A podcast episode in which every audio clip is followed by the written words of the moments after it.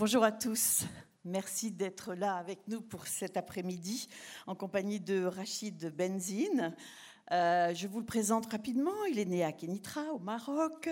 Euh, c'est un islamologue, politologue, enseignant, chercheur associé au Fonds Ricoeur.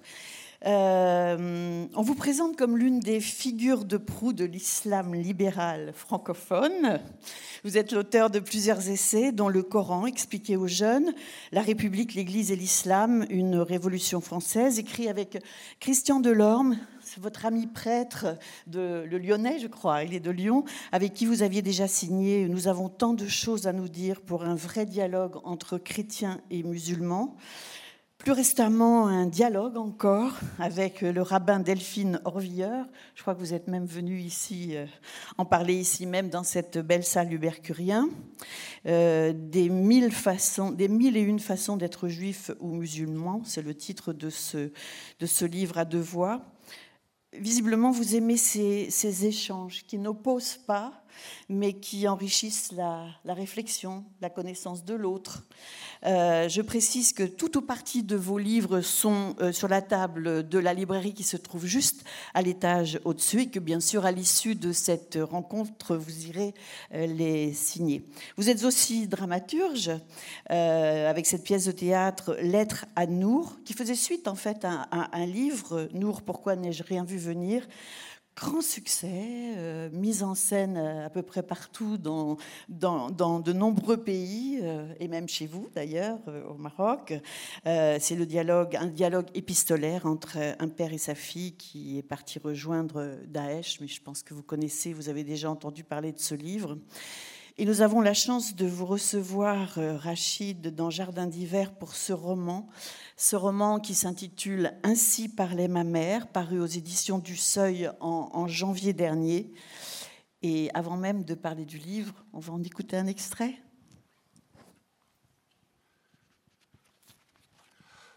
Bonjour à tous et à toutes. Et comme vous avez pu le constater, je ne suis pas Frédéric Becbédé.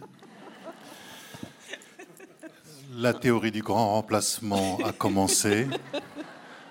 Ne paniquez pas, tout va bien se passer. Je vous remercie.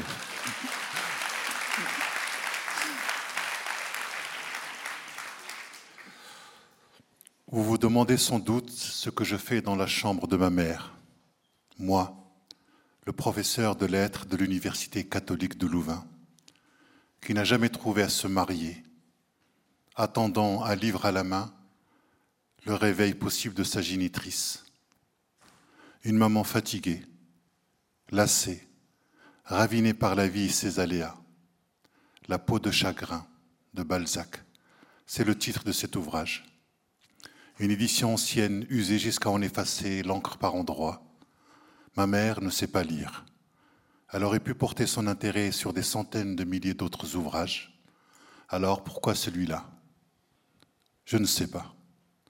Je n'ai jamais su. Elle ne le sait pas elle-même mais c'est bien celui-ci dont elle me demande la lecture à chaque moment de la journée, où elle se sent disponible, où elle a besoin d'être apaisée, où elle a envie tout simplement de profiter un peu de la vie et de son fils. On va lire un autre extrait, juste un petit mot. Ainsi parlait ma mère. Qu'en peu de mots, ces choses-là sont dites. 96 pages bouleversantes pour raconter euh, l'amour d'un fils confronté à la vieillesse, à la maladie, la dignité aussi d'une mère élevant seule cinq enfants, ses petits bonheurs, etc., etc.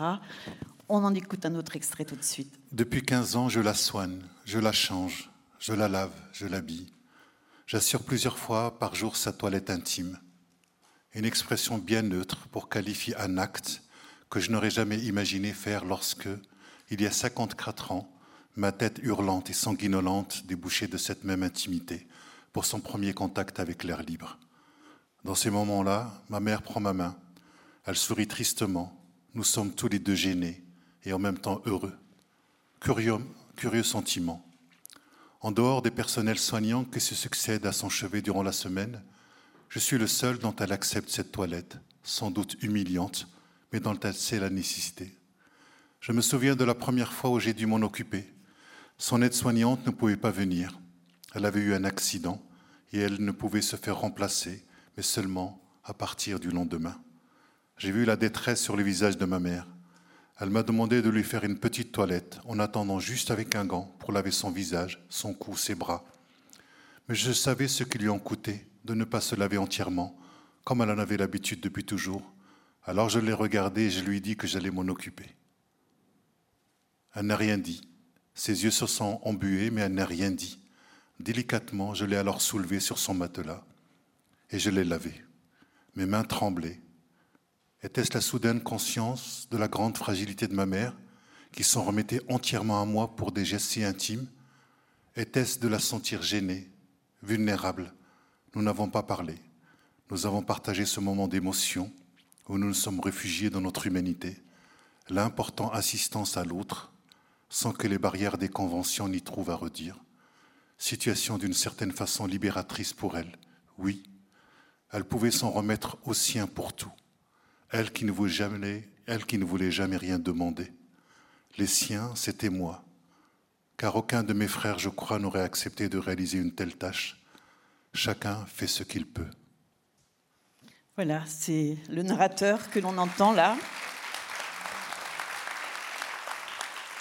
Le dernier de la fratrie, célibataire, qui, qui s'occupe de sa mère depuis, euh, depuis 15 ans. Qu'est-ce qui vous a amené à, vous intéresser à, ces, relations euh, si intimes entre une mère et un fils? Bah, Tout, d'abord, moi je suis issu d'une génération où on voit d'abord les parents vieillir, les parents de la première génération de l'immigration, et se pose la question qui normalement doit traverser chacun de nous, quand les choses se passent euh, normalement, c'est que nos parents vieillissent et qu'un jour, il faudra prendre soin d'eux comme ils ont pu prendre soin de nous, puis qu'un jour, nous serons tous orphelins. Ce fils qui a 54 ans, qui est professeur de littérature, découvre finalement qu'il ne sait pas grand-chose de cette mère qui a été très invisible. Et donc, en s'occupant de sa mère et avec cette lecture de, Balzac chaque soir, il parle de lui, il parle de, sa mère, et il découvre plein, plein de choses sur sa mère, et il se pose la question, est-ce que finalement je me suis intéressé à elle? Et cette femme qui a été discrète toute sa vie, qui d'abord euh, la question de la bienveillance, à la fois de ses enfants et, de ses voisins, et, puis voit un peu la violence qu'a pu vivre sa mère à travers, je dirais, l'exil extérieur venant du Maroc jusqu'à la société belge où, se passe ce texte-là, mais aussi un exil intérieur quand on ne maîtrise pas les mots, quand on ne maîtrise pas le langage, quand on ne maîtrise pas le référentiel. Et donc il y a cette double violence qui est quelque chose qui n'est pas facile. Qu'est-ce qui vous a fait choisir euh, pour, euh, pour, euh, pour ce, personnage le, cet amour inconditionnel pour le livre de Balzac faute de chagrin? Bah, C'est-à-dire qu'en en fait, il est professeur de littérature, donc il a essayé d'initier sa mère à la littérature et à beaucoup de, choses. Et cette mère a appris le français grâce à Peau de chagrin, dont elle connaît les passages par cœur, elle connaît le texte par cœur. Et même quand il s'amuse à, je dirais, à couper certains passages, elle lui rappelle. Elle lui rappelle les passages. Et donc, il y a, une véritable exégèse là-dessus, mais je trouvais que euh, la vie de cette femme, qui, est une vie qui a été mésestimée, une vie invisible, une vie empêchée, euh, entre en écho avec le personnage de, Balzac, puisque Balzac, en tout cas dans ce livre, c'est vraiment la question entre le désir et la longévité et la vie empêchée.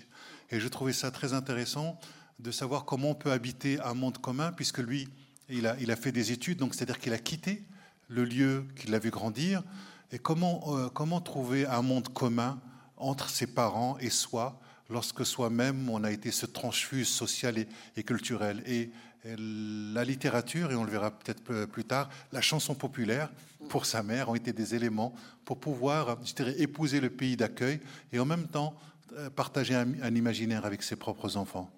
Donc cette, cette mère est, illettrée, elle parle très très mal le français avec un, fort accent, euh, dont ses cinq enfants s'amusent d'ailleurs euh, beaucoup au, départ. Au, départ, ça les amuse et euh, le narrateur euh, ne s'amuse plus lorsque sa mère vient à l'école, ne maîtrisant pas la langue, avec son fort accent, il essaie de dire quelques mots, et puis d'un seul coup, il a honte. Il a honte de sa mère, honte d'être des, des, étrangers. C'est-à-dire il y a un événement qui, qui se passe là, Et en revisitant la vie de sa mère, euh, au moment, parce qu'elle a 93 ans, lui 54 ans, il a honte d'avoir eu honte. Ah oui, vous écrivez Ma lecture scolaire naissante développait chez moi un inconscient mais bien réel mépris de classe qui me souille encore et dont j'ai définitivement honte. Oui, le, narrateur, mais c'est le problème des transfuges de classe, c'est-à-dire qu'ils ont toujours le cul entre de, chaises, c'est-à-dire qu'en allant à l'école, c'est-à-dire l'école, elle, intègre les enfants en même temps qu'elle exclut les parents, c'est-à-dire que les parents sont disqualifiés parce qu'ils ne maîtrisent pas, je dirais, cette langue. Et en même temps, quand vous allez dans un autre espace ou une autre classe sociale ou une catégorie sociale, peu importe la manière dont nous appelons, vous n'êtes pas pour autant accepté. Vous voyez, donc, donc c'est pour, les, pour, pour cette, cette population-là, c'est quelque chose qui est très très difficile et c'est très difficile quand on est un transfus social, quand on a été à l'école, à l'université, quand on a eu accès à une culture, que vos parents ou les vôtres, c'est-à-dire ceux qui vous ont aidé à grandir, n'ont plus les moyens de vous rejoindre là où vous êtes. Vous ne pouvez plus partager ce que vous êtes. Et ça, c'est une, je dirais, c'est une souffrance qui, qui peut être terrible. Donc, du coup, qu'est-ce qu'on peut, qu'est-ce qu'on peut partager? Alors, on peut partager l'affect, on peut partager beaucoup de choses, mais il y a tout un pan de notre être qu'on ne peut plus partager parce que en face, le, référentiel, je dirais, n'est pas là. Dans, le livre, à un moment, vous dites, vous parlez même de votre père qui, qui, va, enfin du père, pardon, du père du narrateur qui va mourir quand le narrateur a 7 ans, et, euh, et, vous dites, on, on, on, vivait, vous parlez de la lecture à ce moment-là, et vous dites, on ne vivait pas en même temps, c'est ça. Il y avait une temporalité euh, différente pour euh, les uns et les autres. C'est ce que dit le narrateur. Il dit Je n'ai jamais compris le parcours migratoire de mes parents. On a vécu ensemble, mais pas en même temps. Mm. Et, ça, c'est quelque chose. En même temps, c'est comment habiter un espace commun. C'est ça la chose la, la, plus difficile, puisque lui, justement, très vite, il va être happé par l'école, par ses études, parce qu'il est brillant, euh, et il finira professeur de littérature. Et donc, quelque part, il, trouve qu'il n'a pas suffisamment habité un espace commun. Et donc, cette mère euh, va le chercher, finalement. Elle va sur son propre terrain de la littérature. Et, à un moment, donc, elle commence à discuter avec lui, faire ce qu'on appelle une herméneutique, hein, une interprétation de, de Balzac. Et lui, lui dit non, c'est pas ça. C'est-à-dire qu'au bout d'un moment, parce que lui, il a appris la stylistique, il a appris la grammaire, la rhétorique, donc c'est un professeur de littérature, donc il est dans une culture savante, sachante. Et surplombante. Surplombante. D'un seul coup, il veut imposer absolument sa lecture à sa mère. Et là, il se rend compte du mépris de classe, d'une lecture savante qui ne prend pas suffisamment la culture populaire, la culture orale, qui a aussi des choses à dire sur ces textes-là. Et cette mère, elle a, elle a une richesse, la sagesse pratique au sens de Paul Ricoeur, mais elle a aussi une, connaissance fine de la psychologie humaine. Et d'un seul coup, lui, il, euh, quand il dit la petite paysanne qu'elle est, et d'un seul coup, il se rend compte qu'il est porteur de, je dirais, de ce mépris de, de langage qu'il a, mais sans s'en rendre compte. Et d'un seul coup, il y a tout ce travail qui se déconstruit parce qu'il découvre véritablement qui est sa mère, parce que il va, ce narrateur va prêter la voix à cette mère euh, qui a été privé de, je dirais, de voix et, et euh, il y a plein de choses. Mais il y a des choses très, très rigolotes. Ah oui, alors je voulais justement y venir parce que sinon ça peut paraître comme ça un petit peu triste. Par exemple, quand le narrateur raconte qu'il a appris à lire par l'arrière-train. Oui.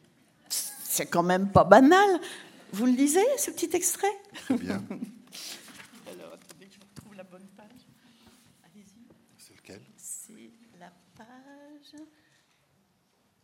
13.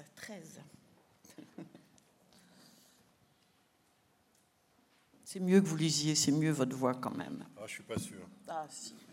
Moi, je suis sûr. 54 ans, le nez dans les bouquins. Les premiers, je les ai lus par l'arrière-train. Ils m'ont servi de couche durant ma prime enfance. J'en ai même attrapé un impétigo fessier à cause de l'encre diluée par mes déjections. Mon père travaillait au pilon, près de Bruxelles. Il passait ses journées à, détruire des tonnes d'invendus de tout genre, du livre broché au quotidien local, du magazine politique à l'album de jeunesse, de la revue érotique au missel passé d'âge, des livres, des magazines, des journaux. Il en ramenait tous les jours. Autant qu'il pouvait en porter, ça nous servait pour tout. le chauffage, le calfeutrage des fenêtres pour caler un meuble, pour les toilettes et comme couche pour les mômes donc, et parfois même pour la lecture. Mais ni mon père ni ma mère ne savaient lire le français. Ils avaient quitté Zagora au Maroc au milieu des années 50 pour la Belgique, à une époque où on n'immigrait pas vraiment, et bien davantage vers la France que vers le plat pays. Je n'ai jamais vraiment compris le parcours migratoire de mes parents, mais, en ai-je au moins eu l'envie? Mes parents et moi, nous avons vécu ensemble, mais jamais en même temps. Je continue Comme vous voulez. Voilà, alors il faut aussi savoir, donc le narrateur apprend par l'arrière-train, euh, on a compris comment, euh, et le père, qui ne parle pas français, va quand même... Alors lui, il a une passion pour euh, modes et travaux. C'est pas banal non plus. Absolument, mais je vais vous raconter une anecdote vraie, là, c'est mon père. Mon père, il a appris le français avec le magazine Nous deux. Je pense qu'il n'est pas le seul. Voilà, et donc quand il ramenait ça à la maison, il y avait le verbe aimer, il dit qu'est-ce que ça veut dire ça? Donc nous, en tant que gamin, on avait un peu honte de lui dire qu'est-ce que ça voulait dire. Mais, mais en tout cas, c'est le narrateur perd son père, euh, je dirais, assez rapidement. Et, en tout cas, le, le fait d'avoir des magazines et des textes à la maison, moi je me rappelle que ça c'est encore un souvenir personnel, quand les gens passaient, ma mère nous avait acheté les Rougon-Macquart de, de, de 10 000 Zola en 20 tomes que j'ai encore. Et donc, euh, elle nous avait dit, voilà, je vous l'achète, mais vous ne le dites pas à votre père. Mais en tout cas, c'est une génération qui croyait encore, euh, qui croit encore, et ça continue aujourd'hui, euh, au niveau de l'école, c'est-à-dire l'apprentissage, le professeur, la question de l'autorité. En tout cas, c'est un élément, me semble-t-il, important. Et les mots de travaux, pourquoi pas sa, relation euh, avec, euh, avec la, langue, euh, la langue française, sa, relation approximative avec la langue française, la rendait presque excessivement respectueuse de ceux qui parlaient français, de ceux qui possédaient, même si c'était seulement un, appartement dans, un, dans une HLM. elle avait un respect excessif des gens qui possédaient, en fait mais pas du tout de jalousie, hein, pas du tout d'envie. Absolument, c'est-à-dire qu'elle, avec sa condition de paysanne, euh, le voisin qui avait, euh, je dirais, un appartement d'HLM, c'était déjà quelqu'un d'important qu'il fallait respecter. Et donc, euh, c'est une femme qui, qui aime les magazines où on parle des princesses, des rois. Et, et, chaque... point de vue, oui, point, de vue image du monde. Plein, plein les, ce qui peut nous paraître euh, un peu, pour nous, parfois un peu ridicule, mais c'est aussi le mépris de la culture populaire. Voilà, on sent quand même que dans, dans, ce livre, vous voulez aussi réhabiliter cette culture populaire qui mm. peut apporter beaucoup contrairement à ce que, ce que l'on imagine. Euh, Absolument, c'est-à-dire, c'est-à-dire en tout cas ce texte-là qui est à la fois une lettre d'amour d'un fils à sa mère, mais c'est aussi une lettre d'amour à la littérature, et en même temps à la chanson populaire, c'est une mère qui chaque samedi soir, euh, les gamins vont, vont trouver euh, quels sont les chanteurs qui vont passer le samedi soir. Donc ils trouvent les paroles, le disque, et lui. Euh, à la télévision. Hein. il faut dire que la, télévision est entrée dans la maison et que le moment de, de, de, la soirée de variété, c'est un moment très important. Très, très pour, important pour, elle, pour la mère du narrateur. Et elle est amoureusement, elle est amoureuse secrètement de, de Sacha Distel. Et, et, pour elle, Sacha Distel, c'est vraiment. Euh, il est assez incroyable. Elle connaît ses chansons par cœur. Euh, Vous aussi? Bah, je, connais des, en tout cas des éléments par cœur. En tout cas, il y a cette chanson, Quand elle va mal, euh, son, le narrateur lui fredonne le refrain et ça s'appelle La vieille dame. Et, quand il lui fredonne le refrain, on voit d'un seul coup le sourire et la gaieté qui reviennent, la vie qui revient à travers son visage. Et, c'est une chanson qui dit Quand on est vieux, on a besoin de ses enfants pour finir le chemin. Et je crois que ça, c'est un élément important parce que ça, ça relève aussi de ce que j'appelle la gratitude. La gratitude, savoir dire merci. Savoir dire merci aux gens qui nous ont portés, aux gens qui, qui nous ont aidés à grandir. C'est l'idée de prendre soin au sens de, de l'estime, je dirais, de l'autre et comment parfois on est amené à devenir parent de ses propres parents. Et, ce que raconte le narrateur, c'est que cette mère n'a jamais fait, je dirais, n'a jamais parlé de ses chagrins, comme si elle ne voulait pas, euh, je dirais, que ses enfants puissent porter, je dirais, ces souffrances-là. Et il y a une très belle citation, en tout cas que moi j'aime beaucoup, de Marcel Pagnol, que j'ai mis dans le texte. Euh, dans le château de ma mère, il dit Telle est la vie des hommes, quelques joies très vite effacées par d'inoubliables chagrins, il n'est pas nécessaire de le dire aux enfants. Et cette question de la souffrance, moi, elle m'intéresse aujourd'hui parce que je vois de plus en plus de personnes qui font de leur souffrance une identité. Et, cette femme-là, elle subit des humiliations. Je raconte à deux moments la question de l'humiliation. Euh, la question de l'humiliation est un élément en tout cas fondamental sur lequel je travaille depuis un certain nombre d'années. À travers l'être à sur les djihadistes, la question de l'humiliation elle est fondamentale puisque dans, dans Lettre à Nour, c'est un échange épistolaire entre un père et sa fille. Le père est philosophe, sa fille, qui euh, fait des études de philosophie, décide un jour de rejoindre l'État islamique et de là-bas. Il y a une correspondance entre deux, deux ans et elle lui dit euh, sur l'État islamique, à un moment, elle dit Les pères de notre État sont nés de la torture et des humiliations subies dans les prisons américaines en Irak. On peut réparer une injustice, mais on ne guérit pas d'une humiliation. Et, moi, ce qui m'intéressait, c'est comment, notamment cette première génération, avec, euh, je dirais, euh, tout le manque qu'elle a pu avoir de la langue, euh, parfois le, mépris, parfois l'humiliation, comment elle a réussi à transcender toutes ces souffrances-là, je dirais, au service de, de, leurs enfants. Et comment aujourd'hui une jeune génération reprend les souffrances de leurs parents pour se venger, parce que quelque part, il y a quelque chose à travers le récit, à travers ce que Paul Ricard appelle l'identité narrative d'une nation, euh, l'identité, la manière dont une nation se raconte, euh, la question de la reconnaissance.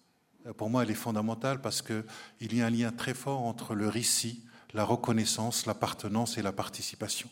Et donc, à travers, en tout cas, ainsi parlait ma mère, c'est une manière, en tout cas, de reconnaître, au sens de gratitude et au sens de dire merci, et, c'est important, je dirais, de pouvoir euh, mettre toutes ces histoires-là en récit. Euh, alors pour, en revenir juste sur le, sujet de la, culpabilité, quand on s'éloigne un petit peu de, ses origines, de, la langue peut-être maternelle ou paternelle, euh, comment, comment, comment lutter contre cela? Comment trouver des solutions pour que ce soit euh, vécu différemment ben, Il faut que la société euh, réhabilite ces cultures-là, ces histoires-là. Et tant que euh, ce qu'on pourrait appeler la mémoire monumentale d'un pays n'intègre pas la mémoire affective et familiale, je dirais, de, cette population, il est très difficile de se sentir bien au sens d'identification. Pierre Nora avait écrit Les lieux de mémoire qui ont constitué la société française. La question que l'on peut se poser, c'est quels sont aujourd'hui les lieux d'identification qui permettent à l'ensemble de la population française de pouvoir s'identifier. J'ai l'habitude, en tout cas, de mettre en avant cette, cette, phrase qui dit que la France se voit comme un tableau de Renoir alors qu'elle a la gueule d'un Picasso. Et... Belle image. Et, ben, et ben justement, c'est Picasso, c'est toute cette diversité. Je voudrais simplement vous raconter une anecdote. Euh, il y a quelque temps, j'étais parti en Norvège, en Norvège pour accompagner une, comédienne qui s'appelle Hiam Abbas, qu'on trouve qui, qui, a joué dans Le Citronnier et dans d'autres films. Et euh, on a passé une semaine ensemble, et pendant une semaine ensemble, on cherchait des Noirs, des Arabes, des Asiatiques, et on n'en trouvait pas beaucoup en Norvège. Et ensuite, quand je suis rentré, j'ai été à la gare du Nord, terminus. J'ai pris un café là-bas, et je me suis dit, ouf, on a de la chance d'avoir cette diversité-là en France. Voilà. Et c'est une question de reconnaissance parce que les êtres humains, fondamentalement, qu'est-ce qu'ils cherchent? C'est être reconnus. Être reconnus dans leur capacité à dire, à faire, à s'imputer une responsabilité. Mais que si les êtres humains euh, ne sont, niés dans leur capacité, c'est-à-dire que je dis souvent que la justice sociale, c'est pas simplement un partage économique et social, c'est développer encourager, et encourager les capacités de chacun, des capacités qui sont mésestimées, des capacités qui sont niées, autrement dit, à devenir sujet. Et c'est ça la vulnérabilité. La vulnérabilité, c'est pas la fragilité, la vulnérabilité, ce sont des capacités empêchées. Donc comment aider chacun à grandir? Et je crois que la question du récit, la question de l'estime de soi, elle, est fondamentale. Et si on n'est pas capable d'entendre ce besoin de reconnaissance, je dirais, euh, que nous voyons à travers les gilets jaunes, que nous, que nous voyons à travers les souffrances des uns et des autres. Je reviens de Maubeuge et je peux vous dire que les souffrances là-bas sont terribles. Ce n'est pas une question de laïcité d'islam, puisque je suis plutôt, en tout cas sur, mes travaux, sur ces, questions-là, mais c'est d'autres souffrances qui ne trouvent pas la narration et qui ne trouvent pas la, capacité d'être, euh, je dirais, écouté et reconnu, et surtout euh, cette capacité, à, je dirais, à se, se relever.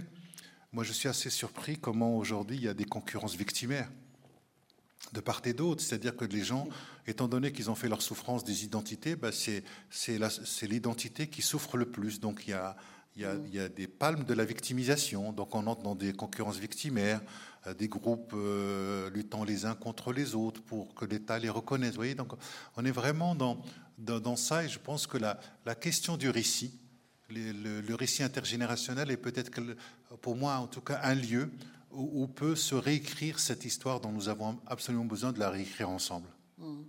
Et hum, après avoir écrit, on, s'échappe un petit peu de, ce, livre-là, mais tout, est dans tout, je crois.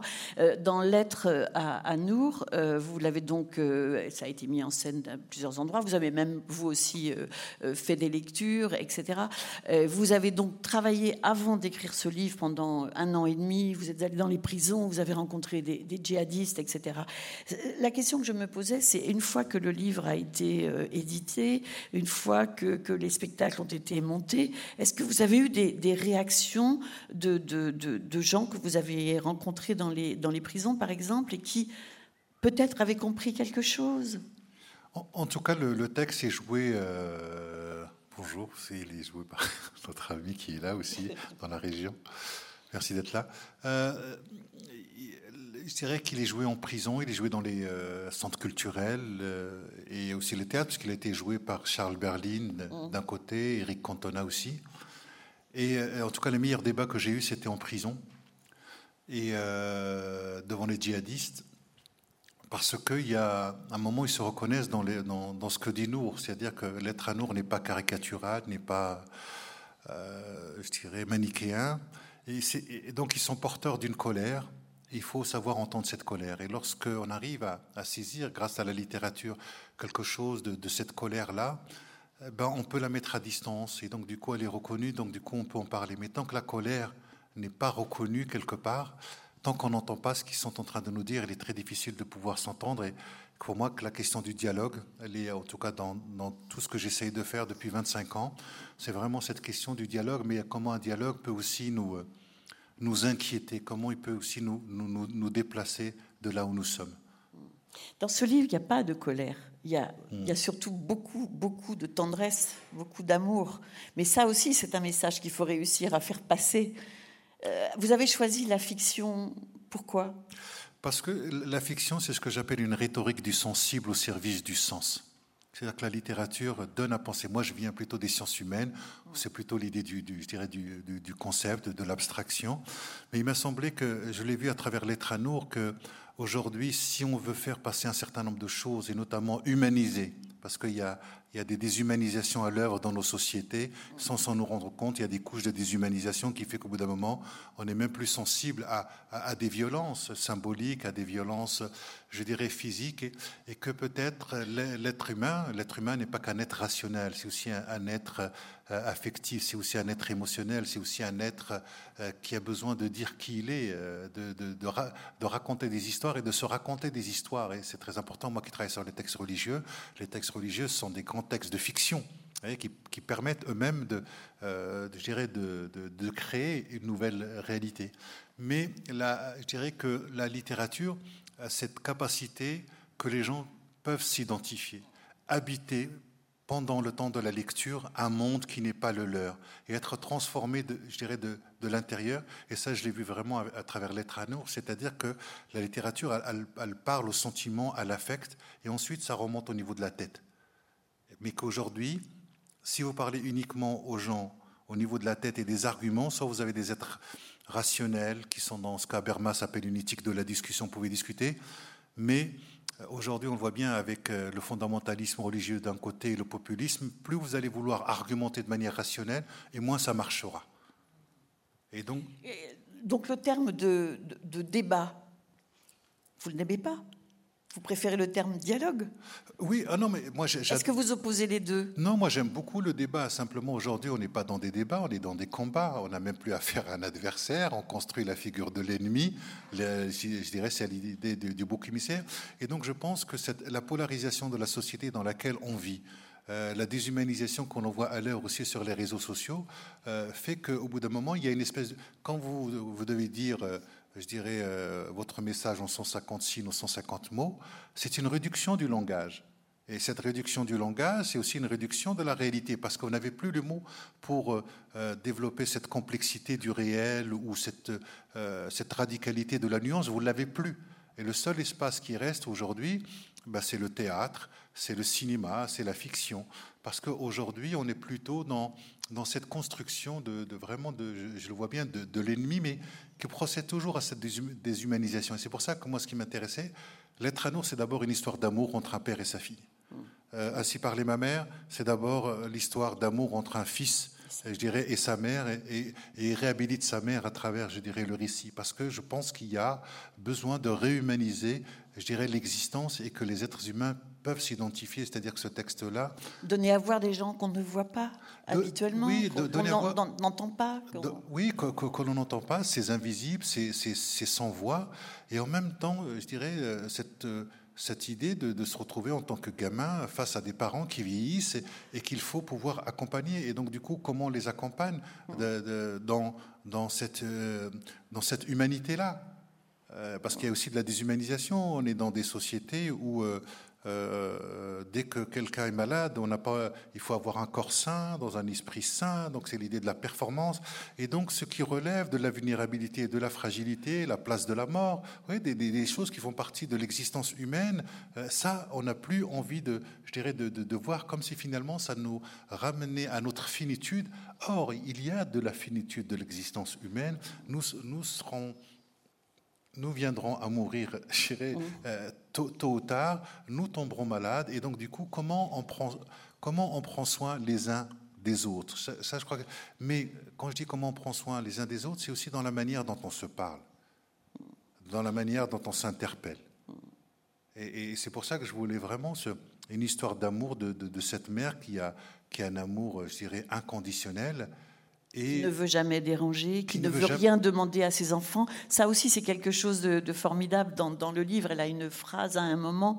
Euh, nous, enfin, certaines, certaines personnes ont tendance à dire à leurs enfants avec tout ce que j'ai fait pour toi. Et elle, c'est complètement l'inverse. Oui, absolument. Elle a un moment en dialogue avec une, sa, voisine. Elle commence euh, par d'abord rigoler. Elle dit Les enfants, nous les avons neuf mois dans le ventre, trois ans euh, sur les bras et toute la vie sur le dos. Ça commence comme ça. Et, ensuite, elle a un débat avec, sa voisine et, elle dit, elle dit euh, euh, Les enfants ne nous doivent rien, nous leur devons tout.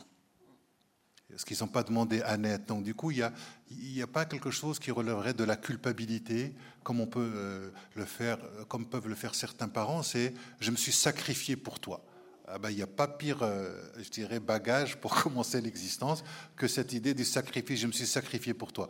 C'est tellement lourd et on se dit, mais on ne sera jamais à la hauteur de ce sacrifice-là. Ce n'est pas un amour qui, qui libère, c'est un amour qui aliène. Hmm. Mais ce personnage-là, donc que vous avez inventé, euh, il est né de, de, plusieurs personnes que vous connaissez? Parce que quand vous citez des phrases comme ça, vous n'êtes pas mère, que je sache. Euh, vous êtes peut-être père, je ne sais pas. Euh, quand vous citez des phrases comme ça, je me demande d'où viennent-elles? Comment viennent-elles? Est-ce que, le fait d'avoir écrit un roman, alors nous on peut comprendre, c'est vrai qu'on s'attache aux personnages et puis, euh, on trouve des, relations euh, très fortes avec nos propres vies. Quand, un, universitaire comme vous, un chercheur, se met à écrire un roman, est-ce qu'il apprend lui aussi de cette écriture nouvelle? Il est clair que ça déplace il est clair que ça déplace. Euh, mon éditeur est passé par-dessus, il m'a dit là, c'est trop science humaine, tu m'enlèves ça. Donc il y, a toujours, il y a toujours un moment où j'ai besoin de, je dirais, de, de, mettre des concepts. C'est quelque chose qui, qui, qui, est très, qui est très difficile, mais, mais, mais on apprend, on apprend. C'est-à-dire que moi, ce qui m'intéresse, c'est comment on peut bouleverser les imaginaires, les représentations. Et je crois que euh, vraiment cette, la, fiction a cette capacité vraiment de, de, nous faire bouger. Euh, et, le problème, c'est qu'aujourd'hui, on est en panne de narratif, euh, on est en panne, je dirais, de, de, récits. Et c'est pour ça que j'avais besoin, en tout cas, de, que, que cet homme-là, de 54 ans, raconte la vie de cette femme. Et cette femme, dans laquelle j'ai mis plusieurs femmes, c'est-à-dire c'est mon voisinage, c'est mes amis, parfois ça peut être, je dirais, ma mère. Euh, le, terme de transfuge, je dirais, de, classe sociale et culturelle, c'est un concept de la philosophie, je dirais, de la sociologie. Donc, c'est-à-dire, tout à l'heure, j'entendais euh, euh, Jeanne, Jeanne Benhammer. Jeanne Benhammer. Jeanne Benhammer qui, qui, parlait, elle, euh, de ce besoin de vide, de, de, laisser venir les choses, et une fois qu'elles viennent, la pensée vient en dernier. Moi, c'est le contraire. C'est le contraire. Moi, j'ai besoin, j'ai besoin de penser les choses conceptuellement. J'ai besoin de penser, voilà, de dire voilà, euh, qu'est-ce que je veux dire, c'est ça. Et ensuite, je trouve le moyen de le dire mais parce que je viens, je dirais, de, de, ce monde-là. Donc je fais une intrusion. Euh, dans en tout cas, continuez, continuez cette intrusion dans le, dans, dans le, dans le roman, c'est vraiment très important. Je ne sais pas si vous avez une question à poser. Euh, je voudrais qu'on revienne avant, avant, avant la fin sur un petit, un petit extrait. Non, pas de questions spécialement Si euh, Je ne sais pas s'il y a quelqu'un pour donner le micro. Attendez, sinon je, je vous le passe. Il est au téléphone, je vous le passe. Moi, je voulais savoir, c'était quoi votre moteur pour euh, dépasser comme ça les classes sociales? Parce que vous êtes venu à 7 ans en France, je crois. Vous, vous, avez dit que votre père était un érudit au sens classique du terme. Mais euh, on a quand même des représentations, comme vous disiez, vous vous sentiez un peu humilié, tout ça. Et, c'est quoi la force psychologique? C'est cette facilité dans les concepts? Euh, je, crois que c'est la question de l'altérité je vais vous dire, mes deux meilleurs amis, mon meilleur ami est prêtre, et j'en ai un autre qui fait de du hip-hop. Voilà, donc euh, producteur de hip-hop. Et je crois qu'en tout cas, ce qui m'intéressait véritablement, c'est toujours cette idée de l'altérité. J'ai écrit plusieurs ouvrages avec le père Christian Delorme, avec la rabbine Delphine Orviller. Moi, ce qui m'a toujours intéressé, c'était cette idée de la rencontre possible. Et ce que je garde, en tout cas, de la société française, c'est cette capacité à pouvoir rencontrer des êtres qui sont complètement, je dirais, euh, différents. Et moi, quand j'étais à, Trappes, quand j'étais un peu plus jeune, quand j'avais 14 ans, on a créé une association qui s'appelait Sud Secours, dans laquelle est passé Jamel Debbouze ou Marcy. Voilà, ça, on est vraiment de la même génération. Et euh, la, je dirais, ce qui nous avait vraiment surpris, c'est qu'il y avait des adultes qui nous avaient tendu la main, qui nous ont fait confiance. Et je crois qu'à partir du moment où vous trouvez des adultes, au-delà de vos parents à l'extérieur, qui vous font confiance dans, dans ce que vous pouvez dire, c'est-à-dire que notre parole était légitime, nos actions étaient considérées comme légitimes. Et quand vous avez des adultes qui vous trouvent cet espace où vous pouvez vous déployer, il y a quelque chose, un moment où, vous pouvez croire, je dirais, dans la société. C'est comme cette mère qui euh, d'abord est très très joyeuse et, me revient vraiment cette citation de Spinoza pour la qualifier. Spinoza il dit c'est la joie du oui dans la tristesse du fini. Mais c'est un oui à l'existence, c'est un oui à l'espoir, alors qu'en France on commence toujours par non, au oui mais. voilà. Voilà. Est-ce qu'il y a une autre question? Oui, madame, ici. On va pas en prendre beaucoup parce qu'il euh, le, y a un programme chargé. Allez-y. Je me présente, moi je suis une fille issue du monde agricole, l'exode rural. Ma grand-mère a eu 11 enfants et ma mère 7. Et quand je vous écoute, ça fait vraiment penser euh, à leur attitude, leur façon d'être. Vous avez tout à fait raison, madame. Et j'ai ma maman qui est âgée. Je m'en occupe depuis 9 ans maintenant. Je ne suis pas toute seule. Et je ressens un peu. Lisez le livre et vous verrez dans le livre. Voilà, vous ferez, vous ferez des, des, comparaisons. C'est extraordinaire. Vrai.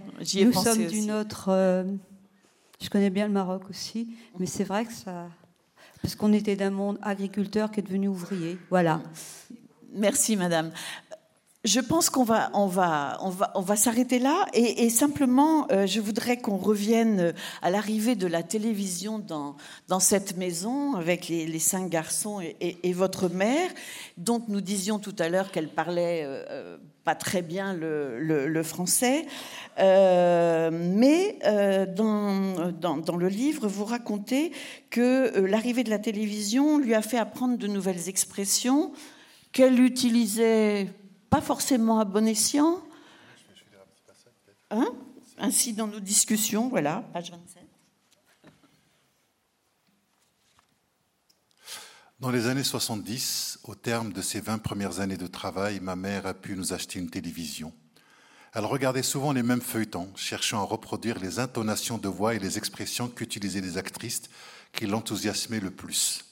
Ainsi, dans nos discussions, au milieu d'une de ces phrases où se mêlaient maladroitement et sans aucune logique grammaticale berbère, français et arabe, nous n'étions pas surpris de voir surgir un tout à fait très cher.